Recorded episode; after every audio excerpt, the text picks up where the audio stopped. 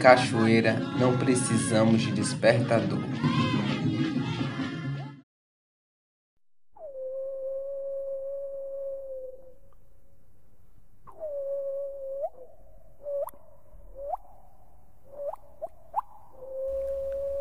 A primeira impressão que tive de cachoeira foi de calmaria.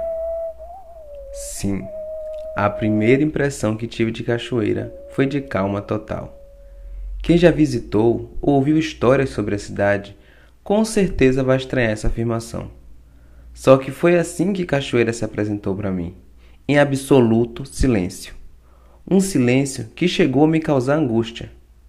Hoje eu sei que esse silêncio, apesar de parecer ter durado horas naquele dia, permaneceu por apenas alguns minutos, já que foi aí que me dei conta de que era apenas mais um final de tarde de domingo numa cidade do interior. Era setembro de 2017 e eu vinha de uma temporada morando em Salvador, vivenciando todos os agitos que a capital poderia proporcionar a um jovem interiorano recém-saído do ensino médio, cheio de expectativas para onde seria o meu lar durante os próximos quatro anos da graduação do curso de jornalismo.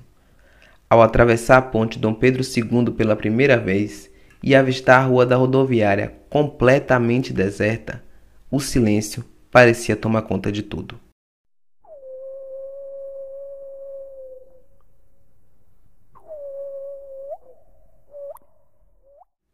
Não teve sequer uma moto passando, alguém conversando ao longe ou os resquícios de alguma música que tivesse tocando distante num bar da rua 25 de junho.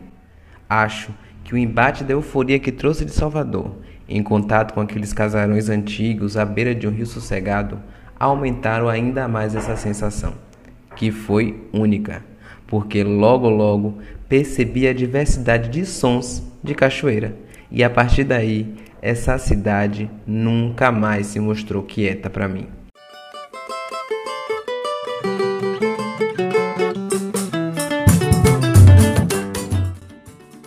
Em Cachoeira, não precisamos de despertador.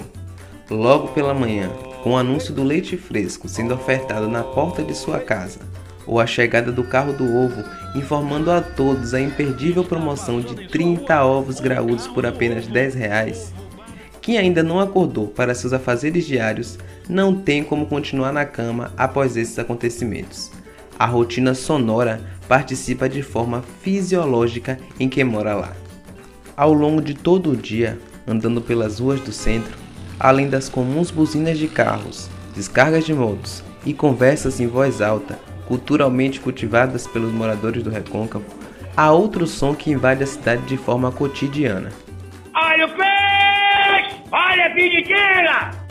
O que parece ser o anúncio de frutos do mar é na verdade a web rádio Olha a Pititinga transmitida por sistema de alto-falante nos quatro cantos de Cachoeira, informando aos moradores os acontecimentos do recôncavo e do mundo e tocando tudo o que o cachoeirano gosta de ouvir.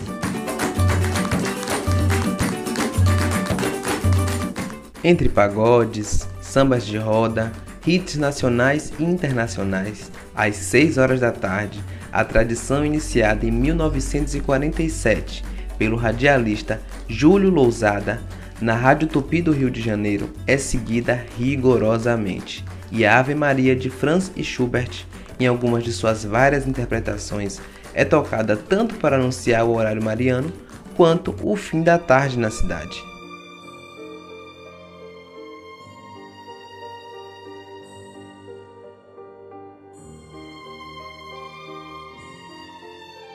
Outros eventos marcam a sonoridade cachoeirana acontecendo sem um horário tão definido, entretanto, com considerável frequência.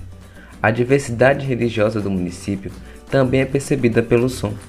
Numa mesma rua, dependendo da direção em que você posicione o seu ouvido, você pode escutar desde louvores de alguma das várias igrejas evangélicas espalhadas pela cidade, a tambores do axé, que fazem a trilha sonora de cachoeira em épocas de comemoração de algum orixá e a Igreja Católica não poderia ficar de fora. O sino da Igreja do Monte, com seu som agudo e mecânico, geralmente é sinal de algum festejo religioso.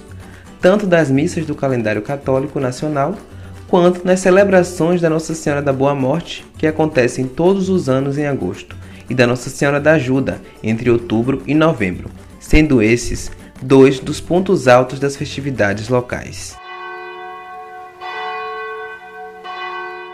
Se o sino da igreja marca um momento de felicidade, o próximo som com certeza vai pelo caminho oposto. É sempre um momento de muita atenção quando a moto da nota de falecimento passa. Numa cidade pequena como Cachoeira, dificilmente algum dos nomes anunciados é desconhecido pela maioria dos moradores.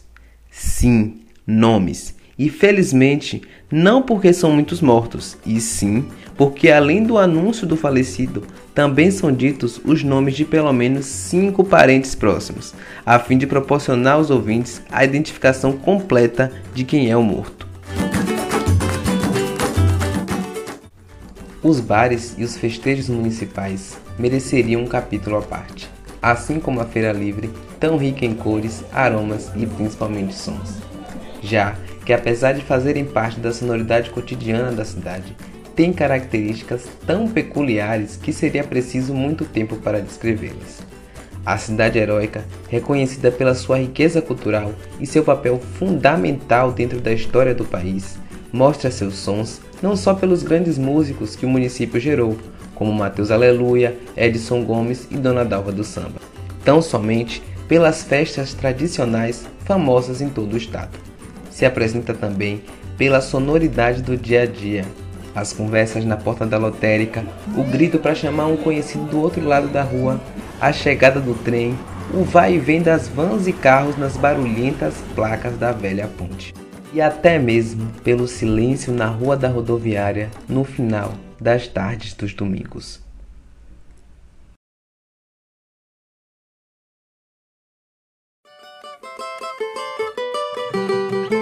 Este é um produto laboratorial feito para a disciplina de temas especiais em rádio da Universidade Federal do Recôncavo da Bahia. Orientação: Professor Guilherme Fernandes. Roteiro, edição e voz: Iago Aragão.